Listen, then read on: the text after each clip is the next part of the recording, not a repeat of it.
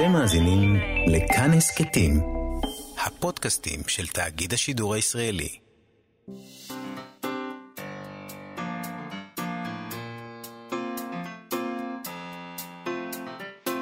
מה שכרוך עם יובל אביבי ומה יעשה לה. שלום, צהריים טובים, שמחים שהצטרפתם אלינו למה שכרוך, מגזין הספרות היומי של כאן תרבות ב-104.9 ו-105.3 FM. איתי באולפן תמר בנימין ואלעד זוהר שעושים איתי את התוכנית. יובל אביבי בחופשה, עדיין. נתחיל. ביום שישי האחרון, בגיל 83, נפטר הרב עדין אבן ישראל שטיינזלץ, חוקר היהדות, פרשן התלמוד, שנחשב לאחד מגדולי הפרשנים, חתן פרס ישראל למדעי היהדות, שכתב עשרות ספרים, וגולת הכותרת תלמוד שטיינזלץ. הרב שטיינזלץ היה נשיא הישיבות התיכוניות מקור חיים ושפע מקור חיים ונשיא ישיבת תקוע. הוא השתייך לחסידות חב"ד, ואני חייבת לומר שמאז שהוא נפטר, הטוויטר שלי כמרקחה. כך למשל, גיליתי שהעיתונות החרדית התעלמה מפטירתו. אחר כך ראיתי שמישהו כתב שפעם סבא שלו סירב להיכנס לבית כנסת כי היה שם שס, שטיינזלץ. כדי להבין על מה ולמה, נדבר עם אלי ביטן, איש כאן מורשת, מגיש התוכנית מנדי ביטן, ביחד עם מנדי גרוזמן. שלום לאלי ביטן. שלום איה, צהריים טובים. צהריים טובים. אה, על מה ולמה? זאת אומרת, מצד אחד יש אנשים שנשבעים בשמו, ואני ש- ש- שמעתי המון על כמה היה גדול ומה המפעל חיים שלו, ומצד שני, למה לא דיווחו על זה בעיתונות החרדית? כן, האמת היא שבסופו של דבר, אחרי איזושהי מחאה, אז בעיתונות החרדית אה, בחלקה כן הייתה התייחסות, זאת אומרת, אה, שני יומונים חסידיים, תכף ניגע בזה, יש ארבעה יומונים חרדים, שניים שייכים לליטאים, למתנגדים, שניים חסידיים, אז הם כתבו באיחור, במקום לכתוב את הידיעה ביום ראשון, הם פרסמו אותה ביום שני. אה, ידיעה ככה ממש אה, אה, מינימלית, אבל ככה לצאת ידי חובה. אבל כן, כמובן שהתקשורת החרדית התעלמה מהרב שטיינזלץ, אבל, אבל זה יחסית טוב ליחס שהוא קיבל ממנה בעבר, וכדי לדבר על זה, צריך שנייה אחת לדבר על הרב שטיינזלץ עצמו. בבקשה. אה, איש, אה, אדם שבאמת, אה, השאלה כמה הוא היה חשוב כדמות רבנית, היא משנית, כי כדמות רבנית באמת הוא לא, הוא לא שאף להשפיע, הוא לא שאף להנהיג, אבל uh, כמחבר, כסופר, כמחבר ספרים, זה באמת מפעל חיים שקשה מאוד, להסת... אם, אם אנחנו מסתכלים על העולם התורני, קשה מאוד לראות מישהו שמשתווה uh, uh, למפעל הזה, וצריך להגיד, המפעל שלו הוא בעיקר מפעל, uh, אם, אני, אם יורשה לי, מפעל חילוני, זאת אומרת, בעוד הרבנים והאליטה הרבנית, האליטה התורנית החרדית וגם הדתית, עוסקת בכתיבה למדנית, בכתיבה לתלמידי חכמים, בכתיבה לרבנים אחרים, שטיינזלץ עשה אה, אה, עבודה החוצה. זאת אומרת, הוא לקח את התלמוד בראש ובראשונה ואמר איך אני מפשט אותו, איך אני אה, אה, אה, נותן למי שאין לו מושג בתלמוד, יכול להיות אה, לא דתי, יכול להיות לא יהודי בכלל, והוא יוכל לגשת אל הספר הזה, והדבר הזה, שהתחיל ממש בשנות ה-60, המפעל הזה, עורר עליו את זעמה של האליטה החרדית. הם לא רוצים שגם אני אוכל לקרוא בתלמוד ולהבין מה קורה שם? זה סיבה אחת, צריך להגיד, באמת התלמוד עד כתיבת פירושו של הרב שטיינזלץ, היה ספר לא נגיש. זאת אומרת, אם לא היית גבר שלומד ארבע או חמש, שלמד ארבע או חמש שנים במוסד תורני, לא יכולת לפתוח את הספר בעצמך ופשוט להבין מה כתוב. כן. אין, לא היה דרך כזאת. אוקיי. זה פשוט לא היה אפשרי. זאת אומרת, אך ורק אליטת רבנים, גברים, הם אלו, הם המעבר האנושי, מחסום אנושי בין בני האדם לבין התלמוד. כך זה היה עד שהרב שטיינזלץ נכנס לעניין.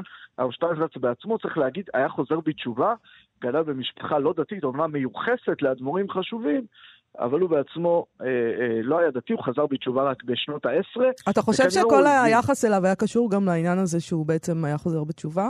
בדיוק. אין, אין לי שום ספק, צריך להבין, אנחנו מדברים על ביקורת שחלקה היא נכונה, או בחלקה אפשר להבין אותה, אנחנו מדברים על ביקורת שחלקה היא מעמדית, אה, ומי האיש החדש הזה שיסביר לנו מה אנחנו עושים לא נכון, ואנחנו מדברים גם על איזושהי רתיעה אנושית בסיסית מפני החדש, מפני הדבר הלא מוכר, כן. שפתאום נכנס ופתאום משנה הכל.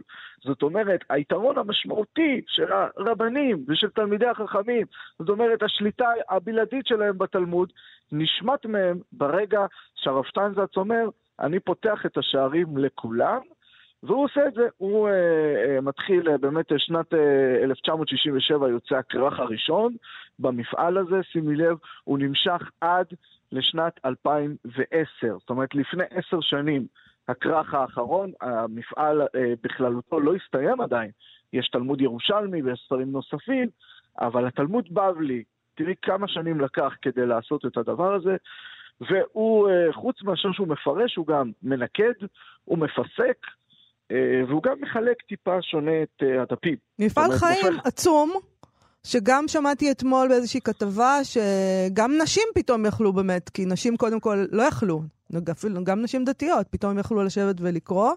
ועדיין יש אנשים שלא נכנסו לבית כנסת כי היה שם את הש"ס שלו. כן, חד משמעית, גם אנחנו בתור ילדים ידענו שאם אה, אנחנו מוצאים ספר של שטיינזרט, אנחנו משחיתים אותו. אה, וואו, אוקיי. ומתנהגים אליו, וכאילו כביכול מדובר בספר אפיקורסי. תזכרי שהכלל התלמודי-הלכתי אומר, ספר תורה שכתבו מין, כלומר שכתבו כופר, יישרף. זאת אומרת, mm. אפילו לא גונזים ספר תורה כזה, פשוט צורפים אותו, למרות שזה ספר תורה, זה השיא של הקדושה שאפשר לתת לחפץ בעולם היהודי, עדיין שורפים אותו אם הוא נכתב על ידי כופר, וזה היה באמת היחס לספריו של שטיינזץ בתוך הרחוב החרדי הליטאי. עכשיו, את אומרת, נשים. אז שימי לב שהודעות הפטירה, הודעות האבל על לכתו של שטיינזלץ, הקיפו את התנועה הרפורמית, התנועה הקונסרבטיבית, תנועות שהוא התנגד אליהן בחייו. כן. נשים פמיניסטיות שכתבו שבזכותו הם למדו גמרא. רק יהדות התורה, בעצם הפרזנטורית של עולם התורה, לא הוציאה הודעה כזאת, ש"ס אמנם הוציאה הודעה, גם אריה דרעי הוציא הודעה, אבל בהודעה דיברו על כך שהוא היה מקרב יהודים לתורה, אין מילה בהודעה על כך שהוא uh, כתב ספרים. אוקיי. Okay. שהוא חיבר ספרים, שהיה מפעל uh, תורני גדול. עכשיו בואי רגע נדבר על ההתנגדות הזו, שהוא גם כמובן התייחס אליה. הוא מתחיל להוציא את ספריו ב-1967. Uh, ההתנגדות בין הרבנים, בהתחלה הם לא שמים כל כך לב למפעל התורני הזה שצומח. לאורך שנות ה-80 הם מבינים שקורה כאן משהו, ובעצם המנהיג הפוליטי החרדי הבכיר, הרב שך, אה, מגייס אה, שורה ארוכה של רבנים, והם, אה, והם יחד מחליטים לצאת כנגד הרב שטיינזלץ. עכשיו צריך להגיד שהטיעון הרשמי של ההתנגדות לרב שטיינזלץ לא היה העובדה שהוא מפשט או מבאר, זה הטיעון הלא רשמי. זה מה שאמרו הרבנים בינם לבין עצמם. במכתבים הם מצוטטים כל מיני ספרים, כל מיני ספרים אחרים שלו, בהם הוא כתב כל מיני דברים על דמויות במקרא, או דמויות אה, בתלמוד, אחד הדברים, ש... אחד הציטוטים שמאוד הרגיזו אותם, שהוא כתב באיזשהו מקום שרחל, הייתה, רחל אימנו, הייתה צעצוע רומנטי של יעקב. הדבר הזה כמובן אה, הופיע שוב ושוב במכתבים, כן. ועד היום הוא, אה, הוא מופיע, הוא כתב ספר תלמוד לכל, ספרי מבוא לתלמוד, ומשם הם הוציאו כל מיני ציטוטים שבעצם הופכים את גיבורי התלמוד, את רבניה, את הדמויות מפתח בתלמוד, לדמויות בשר ודם, לדמויות אנושיות, זה דבר שהוא כמובן בלתי אפשרי בתוך השיח החרדי. אבל כמו שאמרת קודם, יש לכך כמה בסיסים. אחד, זה באמת הבסיס של, ה, אה, אה, של ההתייחסויות שלו והצורה האנושית שבה הוא ניגש לטקסטים שהם קדושים. השנייה הייתה בעצם העובדה שבעצם מה שהוא עשה לאליטה החרדית, שהוא נטל ממנה, לאליטה הרבנית, שהוא נטל ממנה את כוחה ובעצם אפשר לכולם. הדבר השלישי זה היה מי הבן אדם, חוזר בתשובה, לא חלק מהממסד הרבני, אפילו משוייך לחסידות חב"ד, שנות ה-80, היריבות החריפה ביותר בין הליטאים, בעצם אלה שאחראים על עולם התורה, עולם הישיבות, ובין חסידות חב"ד, בין הרב שך לבין הרבי מלובביץ' בארצות הברית, ובאמת המכתב מתפרסם, המכתב של הרב שך ומכתבי הרבנים מתפרסמים בתשמ"ט, זאת אומרת 89, תשמ"ט היא שנת השיא ביריבות בין חסידים וליטאים בארץ, ואז מתפרסמים המכתבים נגד שטיינזל, זאת אומרת, גם הזהות שלו ובאחרונה, וזה עוד סיבה מעניינת, הדפוס של הרב שטיינזלץ, דפוס הגמרות שלו, שינה את צורת הדף. את מכירה את המושג הזה, צורת הדף? אני יודעת איך זה נראה, כן, הדבר הזה. צורת, הד... צורת הדף זה בעצם אומר, הצורה בה הודפס התלמוד לפני כ-150 כן. שנה, בדפוס האלמנה והאחים ראם, ומאז בעצם הצורה של הדף התלמודי הפכה להיות דבר בפני עצמו, זאת אומרת, זה לא רק התוכן, זה גם העניין הצורני, אנשים מכירים את התלמוד לפי, את הגמרא, את הש"ס, וכל כל מיני מילים לומר את אותו דבר, לפי הצורה. יש דבר כזה שנקרא מבחן סיכה. מבחן סיכה זה אומר, הספר סגור, אני מניח את האצבע באחת הנקודות על הכריכה, והתלמיד צריך להגיד מה המילה שכתובה בדיוק בנקודה הזאת לאורך כל אה. הדפים בספר. אה, זה, זה מבחן שהוא מקובל. אתה אצל... עברת מבחן כזה? עברתי פעם אחת מבחן סיכה למסכת קטנה, כן. מה אתה אומר? אוקיי. כן, תשמעי, זה, את יודעת, אגדות נגיד על רבנים, מספרים שהם עמדו על כל הש"ס ודברים כאלה, אה, ידעו בעצם לעמוד על מבחן סיכה. הדפוס של שטיינזלץ, מטבע הדברים, בגלל שהוא הוסיף פירוש אל דף הגמרא, בעצם שינה את צורת הדף הזו, זו אחת הביקורות שעלתה גם במכתבי הרבנים ושגרמה לו לימים אה, לחזור לצורת הדף, להדפיס את הש"ס שלו תחת צורת הדף של אותו דפוס וילנה, דפוס ליטאי, ומתחת לשים את הפירוש אה, שלו. זו הייתה התנגדות שהייתה אליו בחייו, וזה גרם לכך שבבתי המדרש החרדים, כולם אגב, חסידים, ליטאים וספרדים, ספריו של הרב שטיינזרץ כמעט ואינם, זאת למרות שנגיד הרב עובדיה יוסף, דמות, גם דמות מפתח תורנית, העניק הסכמות לספר. לא רק שהוא לא התנגד, אה. הוא העניק הסכמות לספר. כך גם הרב מזוז, ראש ישיבת כיסא רחמים, ואדם מאוד מוערך בתוך העולם התורני הספרותי. האנשים האלה התייחסו לרב שטיינזרץ בכבוד, אבל בגלל הכוח הפוליטי של הרב שך, הספרים של הרב שטיינזרץ בעצם הוצאו מתוך אה, היכלי הישיבות ובתי הכנסת, למעט בחב"ד, שבחב"ד בעצם בגלל, ראו אותו כאדם משלהם, למרות שהוא היה עוף מוזר גם בחב"ד. חב"ד היא קהילה קטנה יחסית לסדר הגודל של העולם החרדי, אנחנו מדברים על 20-30 אלף בני אדם, יחסית, אה, את יודעת, אה, לקרוב למיליון חרדים בארץ ובעולם, וככה הרב שטיינזץ אה, פנה בעצם, ספריו פנו החוצה לחילונים, לנשים, הם גם תורגמו לשפות אה, נוספות. אז אבל... זה בעצם חלק מהדבר שגרם להם בטח עוד יותר לסלוד ממנו. כלומר, אם אתה הולך לחילונים, אז לך. כן, אבל, אה, אבל אה, אפשר, פה אפשר לומר שבסופו של דבר זה לא שהוא הלך אה, אל החילונים ואל הגויים גם, לא רק חילונים, גם כן. אצל הלא יהודים.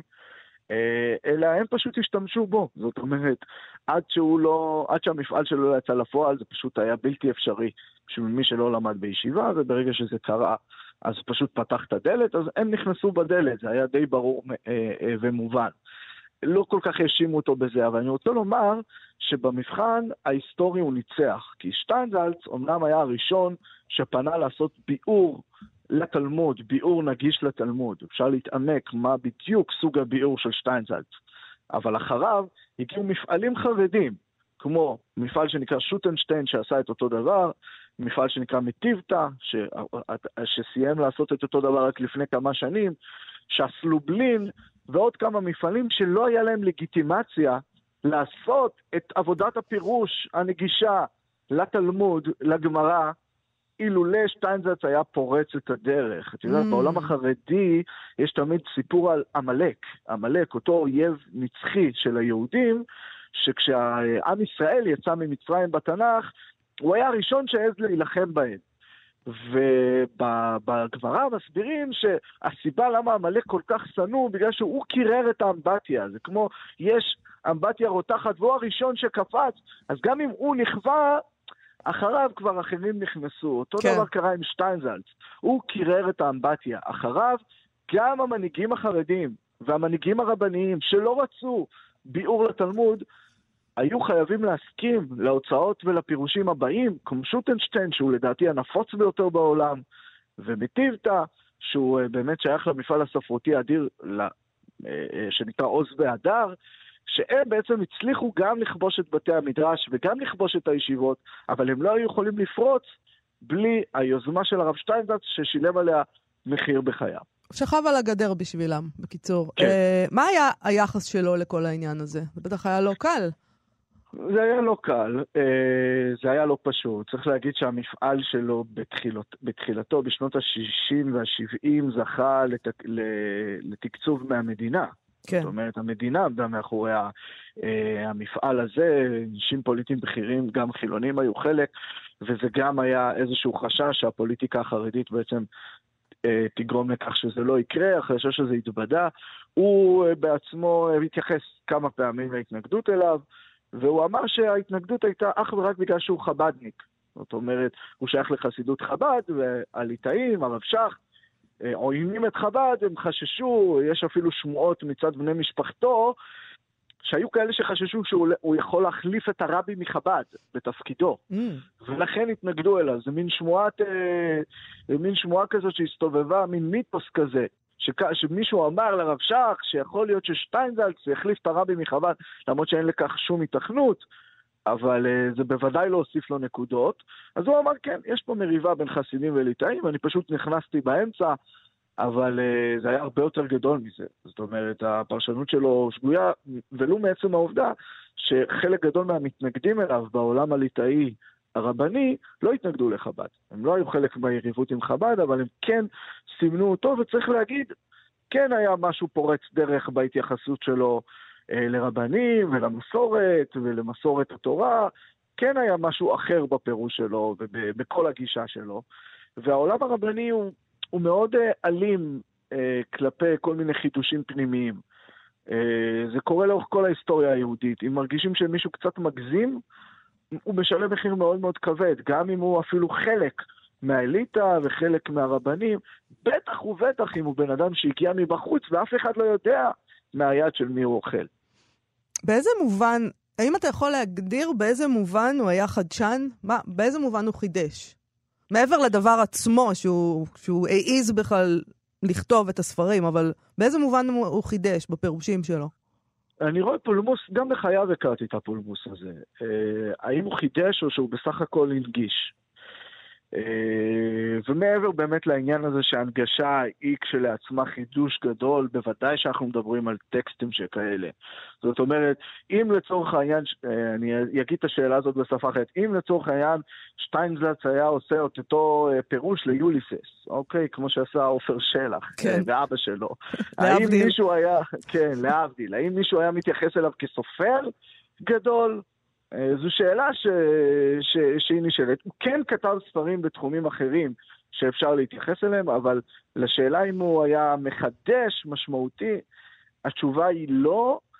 אה, בעיניי, כמי שאת יודעת, גדל על הטקסטים האלה, זה פחות או יותר הדבר היחיד אה, שאני באמת שולט בו, זה הטקסטים האלה, ולכן אני אף פעם לא חשתי איזושהי יומרה לחדשנות, או יומרה לאיזושהי אמירה גדולה שאחרים לא אמרו. בוודאי אם מסתכלים, את יודעת, על רצף שהוא לא נטו בעולם הרבני, אלא הוא ממשיך לתוך האקדמיה ומחקר uh, התלמוד, מחקר היהדות, uh, אז בוודאי שהאמירה הייחודית של הרב שטיינזלץ היא חסרת חשיבות, אבל uh, יש כאלה שבאים וכן מוצאים חידוש בדבריו, ואומרים שבעצם הוא הצליח בפירוש שלו, ופה אנחנו ממש נכנסים לעומק של הפירוש, כן הוא הצליח לשחזר את החוויה התלמודית כפי שהיא הייתה. זאת אומרת שהוא לא התיימר בפירוש שלו פשוט לפשט לגמרי, לתת לך את המוצר אה, בצורה הכי פשוטה שלו, אלא הוא התיימר להחזיר אותנו לאותה נקודת פתיחה שבה נכתב התלמוד.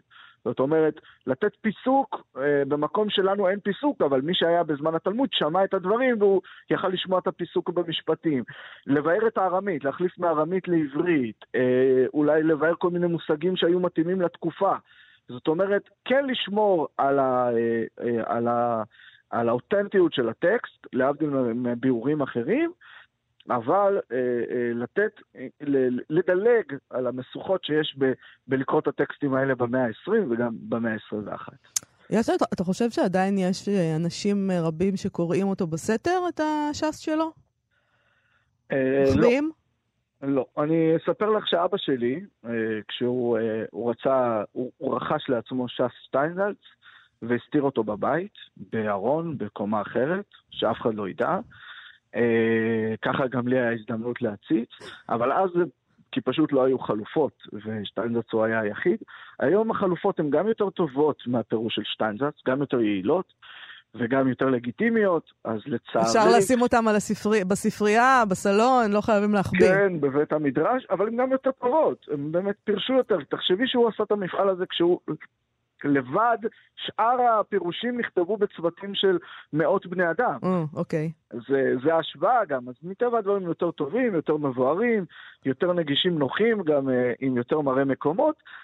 ולכן אני חושב שבמבחן ההיסטורי לא בטוח שפירושו של שטיינזרץ ישרוד בכלל. זאת אומרת, ברגע ששאר ההוצאות דורסים אותו ובמבחן הלגיטימיות של בית המדרש הוא עדיין לא עומד, אז ייתכן בעוד כמה שנים, כמו היום בעולם החרדי, לספר לילד מי זה הרב שטיינזרץ, לילד לא מכיר, אז בהמשך זה יהיה גם בכלל בעולם התלמוד, והוא יישאר כזיכרון היסטורי של מי שאולי פרץ דרך, אבל אחרים גנבו לו את הקרדיט. אלי ביטן, איש כאן מורשת, מגיש התוכנית, מנדי ביטן, ביחד עם מנדי גרוזמן, תודה רבה לך. אני חושבת שהבנתי בסופו של דבר על מה מדובר כאן. תודה. עשיתי לך שתיים זה. נכון, להתראות. תודה.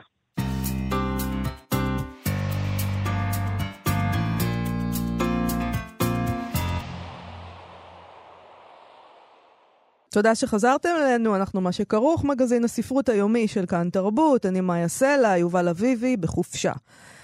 הלאה, נתקדם. בגיליון החדש של כתב העת הבא להבה, הוא תמיד עושה, הוא תמיד עושה את זה מסובך, אה, עודד כרמלי, אה, עורך הגיליון, המשורר, הסופר, איש החלל, כתב, אה, הוא כתב מניפסט זועם כנגד הספרות ברובה, ואני אקרא קצת ממנו.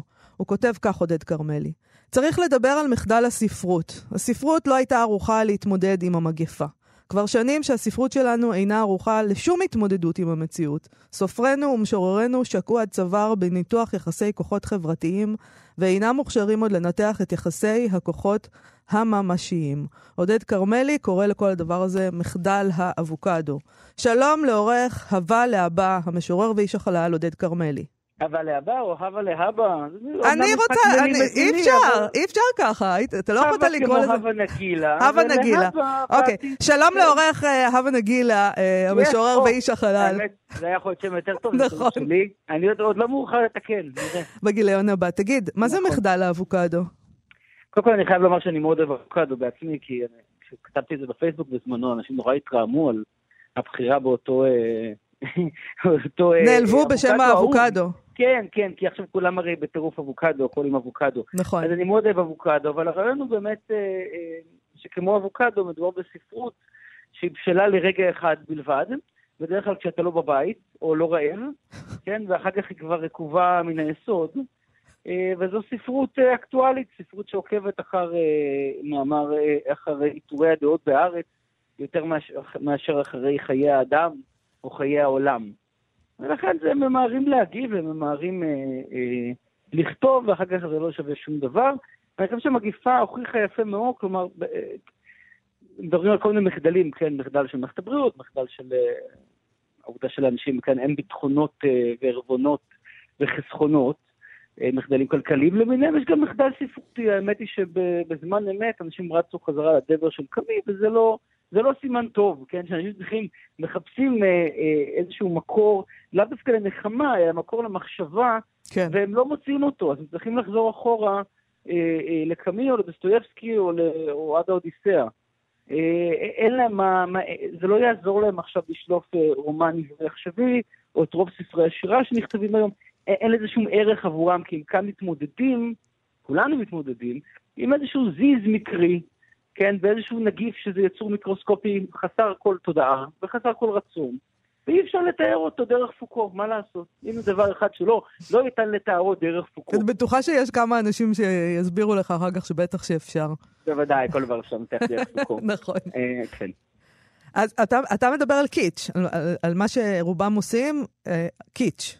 כולם מרגישים צודקים, מוסריים, יפים, נכונים. כל הזמן. אני, אני לא יודע מה איתך, אני לא פגשתי מעולם איש שטעה, אה, ועוד פחות מכך בן אדם שאמר שהוא, שהוא יודע שהוא לא יודע. זה לא. אנחנו בדור שכולם כל הזמן מוסריים עד הסוף, כל הזמן צודקים עד הסוף, וזה כמובן, זה, זה כמובן קרדום לחתור בו, כן? ברור שזה לא, שאין כאן עניין, זה פשוט משעמם אותי. למען האמת, זה יותר מאשר מעצבן, זה משעמם אותי.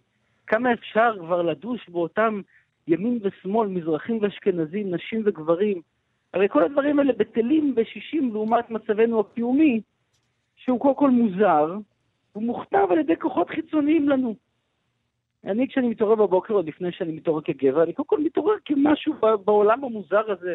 אני קודם כל אחוז פליאה, וזו אותה פליאה שאמורה לעבור בספרות, ואינה עוברת עוד.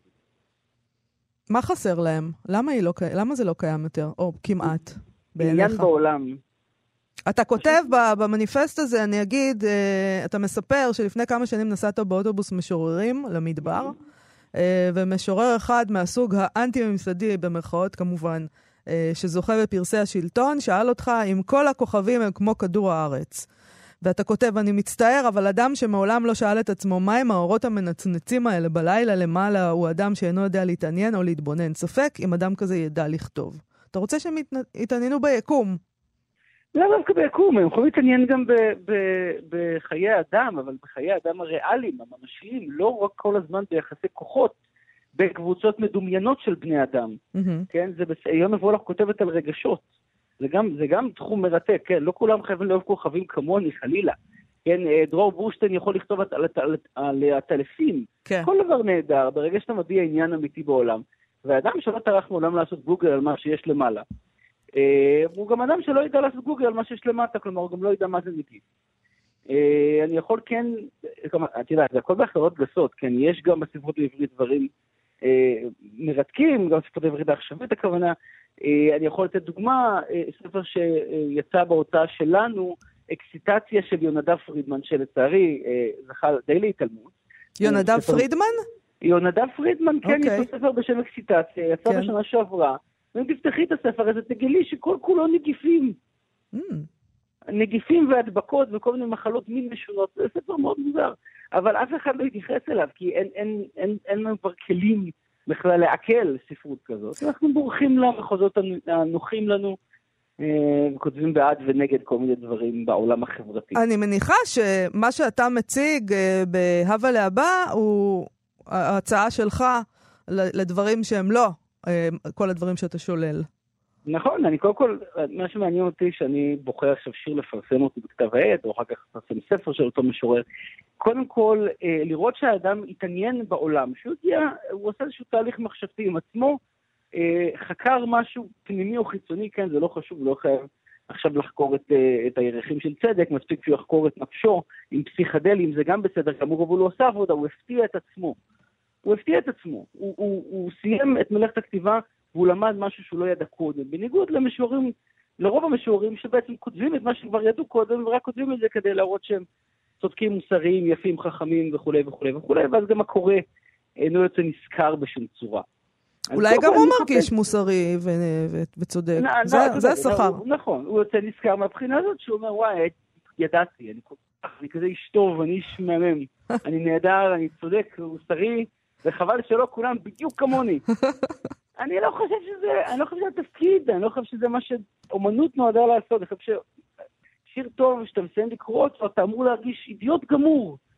אתה אמור להיות מופתע מהדברים, אתה אמור לדעת כמה מעט אתה יודע. כל היופי בספרות שהיא מצביעה על התשובות החלקיות, ואז על הפלא הזה, המסתורין הגדול שבתשובה המלאה. והידיעה שהתשובה המלאה כרגע חסומה בפנינו, אנחנו לא יכולים לדעת אותה כרגע. אם לוקחים את הפליאה הזאת, אז זה, לא יודע, זה מעין פלקטים, זה מעין קופי רייטינג כזה. אז ספר לי מה יש בגיליון החדש של הווה להבא. או-הו, גיליון מפואר. קודם כל הוא מתגרד. אני כבר אציין שהכריכה, אם תיקחו uh, מטבע של עשר אגורות, הכריכה מתגרדת, זה כנראה תקדים בתולדות הספרות רגע, ומה מה, מה מתגלה שם? יש מספר זוכה? עצם היש. אה, עצם היש, או? כן, כן, זה פרס אה, גדול בפני עצמו. לדעתי. כן. כן, אם מגרדים, יש משהו בצד השני גם. זה לא, אתה לא נכנס לעין. אני חייבת להשיג לי כזה גיליון. כדאי לך, זו אוקיי. הגרלה נהדרת. אה, חוץ מזה, אנחנו אה, בגיליון מהודר ומפואר עם המון המון כוחות, גם של החבורה הקודמת, גם כוחות חדשים בפרסום ראשון. יש לנו אוריה פיציון באום פרסום ראשון. אה, עמנואל יצחק לוי, שעכשיו אנחנו מוציאים לו אה, ספר סיכורי ממש בקרוב. אה, מישל פלצ'יק, בת ה-19, הוונדרקינד שלנו. עמרי דנינו, באמת, אה, אחד המשוררים הגדולים, הוא פותח את החוברת. אה, שני פוקר, כל מחזור אה, מורתי, מתוך הספר, רואל שואלי, עומר ולדמן, ג'רמי פוגל, אדם נאמן, עמנואל יצחק לוי. בוא, בוא תקרא משהו. אחד אוקיי. מתוך כל זה. חשבתי להמשיך את הרשימה עם צעקות הולכות וגוברות, אבל בסדר, בסדר. אז אני אני אקריא שיר של אה, זאב סמילנסקי, בבקשה. אה, שמי שמי שלא יודע, אגב, הוא הבן של סמך יזהר. נכון. של הסמילנסקי הסמילנסקי. אז הנה, זה שיר שנקרא אה, מקלחת, אני חושב שהוא גם די... בחרתי אותו כי הוא ככה מדגים יפה את העניין הזה בעולם, שמלווה תמיד בפליאה. מקלחת. רצפת המקלחת היא התומכת ברעיון הזה של מקלחת. שם רסיסי המים נכשלים להתקדר עקב המישוריות הארורה של הרצפה. אם תאסוף מספיק מולקולות ותסדר אותם יפה, מאוד יפה, תקבל דג. מה שמחזיר אותי לסבא, סך הכל בן 16, עשוי ממולקולות, אף הוא, אותן למעשה, ובכל זאת מנסה בכל כוחו לשנות את הכל.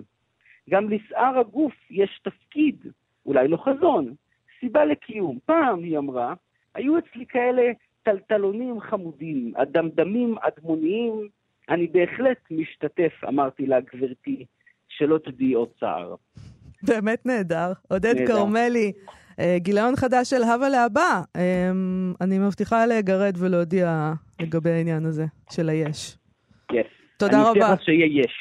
תודה זו רבה הבטחה שלי לך. כעורך. להתראות. ביי.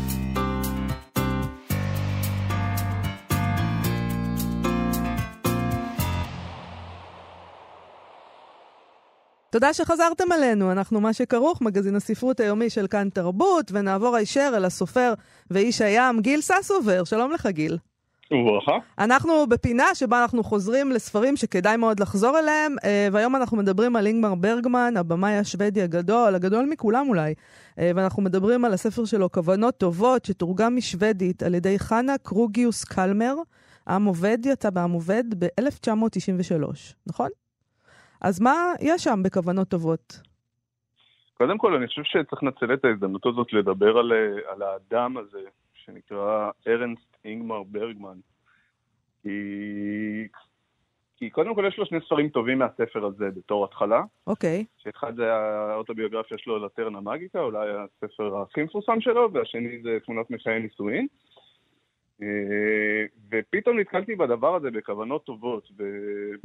ואתה לוקח אותו ליד, וכביכול אין שם כלום. זאת אומרת, הוא לקח שני אנשים כמעט רנדומליים, שבמקרה זה אימא שלו ואבא שלו, והוא החליט לספר את סיפור אהבתם. עכשיו, בשרוול, בגב של הספר, כתוב שכאילו, אחרי שהוא כתב את לטרנה מגיקה והוא הציג אותם באיזה אור מאוד ספציפי, אז הוא כאילו החליט, אה, מה שהוא הציג לו, והוא החליט לבחון את הסיפור של שני הטיפוסים האלה קצת יותר לעומק, ולתת לעצמו איזה דרור, כאילו לתת להם כל מיני אה, פעולות ומחשבות ומעשים. ונולד הספר הזה, ואז אתה, אתה מבין, זה קצת כמו שעל שייקספיר כתבו, שאם הוא היה כותב רק את רומאו ויוליה, או כמו שהיה כותב את, אה, לא משנה, אחד המחזות שלו היה נחשב לגדול מכולם, עדיין, רק אם הוא היה כותב רק את רומאו ויוליה. כן. אוקיי, אז אותו דבר אפשר, אני חושב שאפשר להגיד על ברגמן, כי ה, ה, היכולת שלו לקחת את, אות- את אותם שני טיפוסים כמעט משעממים, איזה מישהו ש, שבא מבית חסר קול ונידון לכמורה, ואיזה מישהי שהיא באמת כנראה אה, מלאת חן וחסד ושובבה וחפצת חיים, ו, אה, אבל החליטה שהייעוד שלה זה להיות אחות. והיא, והיא חיה באיזה פנטזיה של, ששניהם הולכים כאילו אה, ל- להציל את העולם, היא, היא את הגוף ובעלה את הנפש. אבל באמת יש פה איזה שני טיפוסים שב-1910 נפגשו, אה, ואין בהם שום דבר מיוחד, זאת אומרת, זה, זה לא מדובר פה על מלכים, ולא על איזה, ולא על ליאופול השני, ולא על איזה מסעות גבורה, ולא ג'ינג'ס חאן. שני אנשים קטנים בשוודיה, אפילו לא בסטוקהולם, באיזו עיר קטנה שאי אפשר לבטא את השם שלה, ועדיין אתה לא מצליח כאילו להבין אה, למה אתה במתח כל הזמן. למה אתה במתח כל הזמן אבל? כי הוא, כי הוא גאון. ומה שהוא עושה, שזה עוד יותר מדהים, כי כביכול מה שמפריד את הספרות מתיאטרון וקולנוע זה שאתה יכול כאילו אה, כל הזמן להמציא מה עובר לדמויות בראש. וזה לא שהוא לא עושה את זה, הוא, הוא, הוא חוטא בזה, אבל הוא חוטא בזה ממש מעט. זאת אומרת, רוב הזמן זה פשוט מדיאלוג וממעשים של, של האנשים. ולפי ברגמן, המצב של האנשים היה ממש קשה ב-1910. זאת אומרת, אנשים סבלו מאוד. מעוני, ממה? מה זה אנשים סבלו מאוד? מחרדות, אה, מפחד, מחוסר קול, מהפחד מהמלחמה. וגם, אה, אתה יודע, אז זה שוודיה. שוודיה זה מקום אה, שקר בו מאוד, חשוך כזה, ככה אני רואה בסדרות, מקום אפל. וכמובן שיש חצי וחצי, כן, זה מחולק לחורף וקיץ. כן. קיץ זה במקום שהשמש לא מפסיקה להעיר. אה, זה, זה ברור, אבל זה כמו שהרוסים נגיד שנפגשים, אז מישהו שואל מישהו כאילו מה נשמע, ואז הוא אומר לו אה, נורא ואיום, ואז מתחיל לפרט, כן? אה, יצאו לי דחורים, מהחשבון בנק, הנכדה חולה, וכאילו, וכן הלאה, כן? ואצלנו כאילו, יש איזו חובה כאילו למה נשמע, הכל כאילו פנטסטי. הכל כן? נהדר, נכון. כן, אז, אז ברגמן הוא לא כאילו, הוא לא, הוא לא נולד עוד לניו אייג' ובזמן שלו היה מותר לסבול וגם לספר על זה.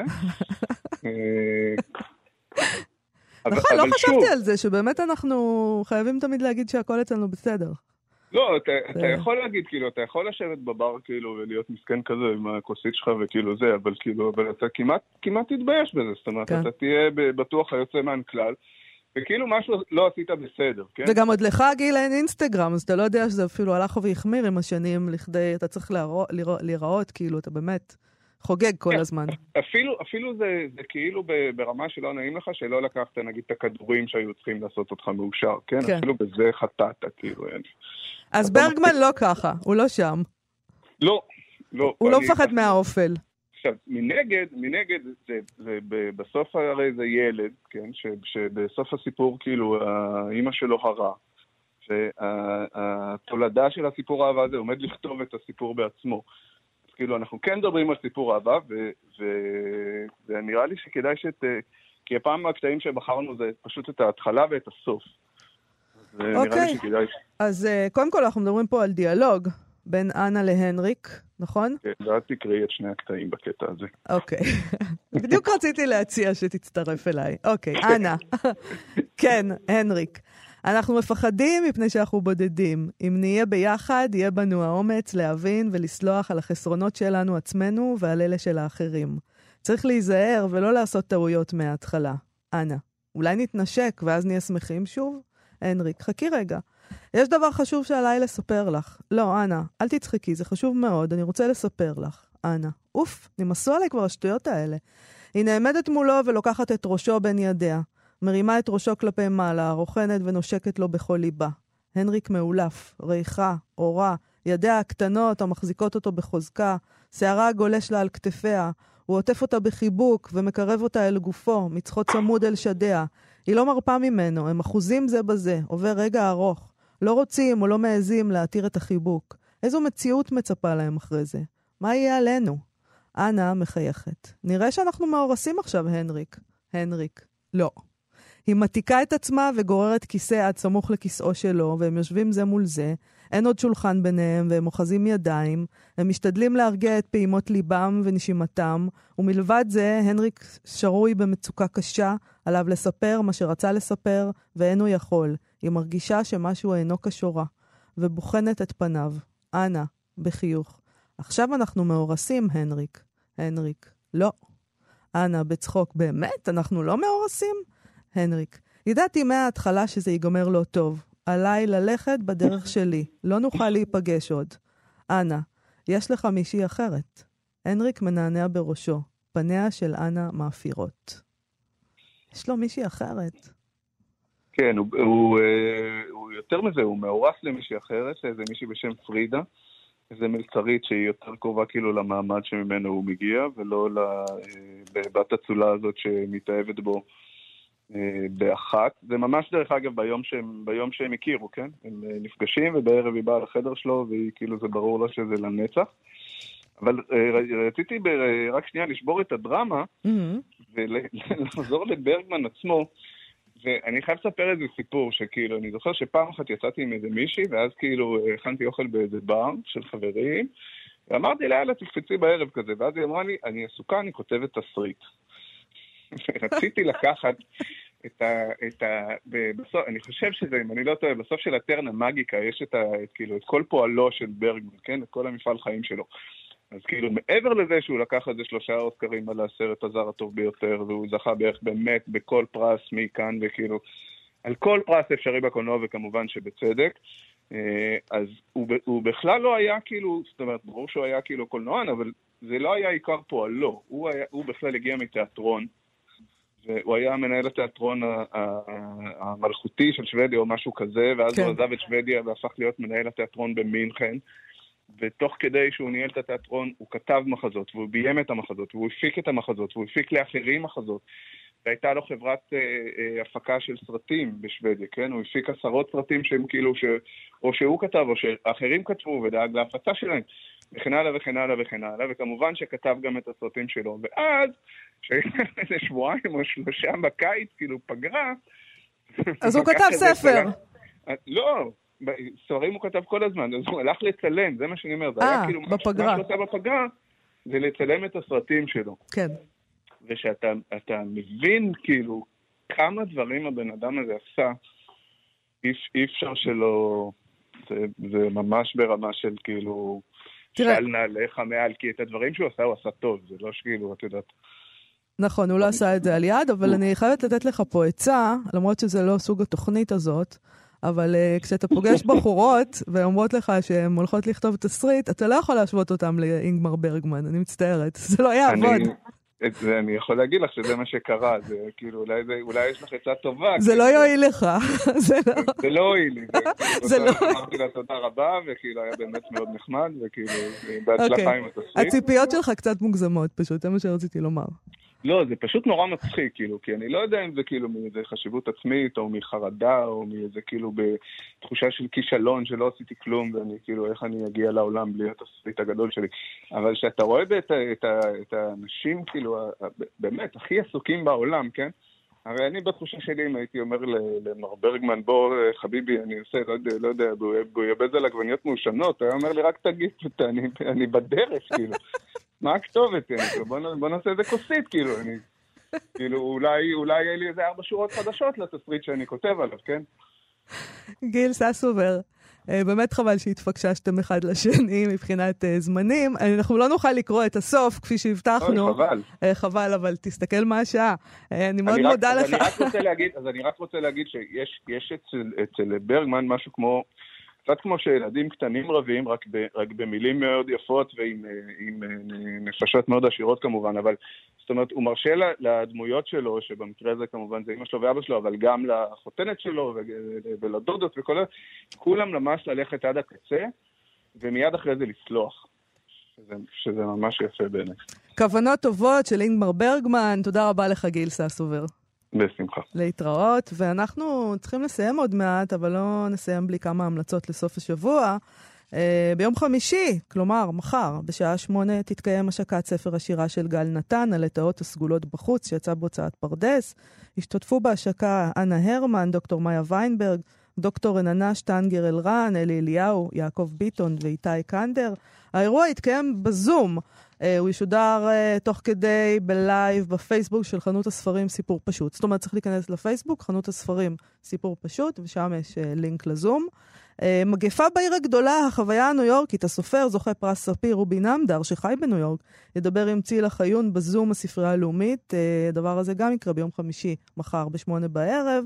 ועוד בספרייה הלאומית, שעתיים קודם לכן, ושש בערב, אני ישנה וליבי ער.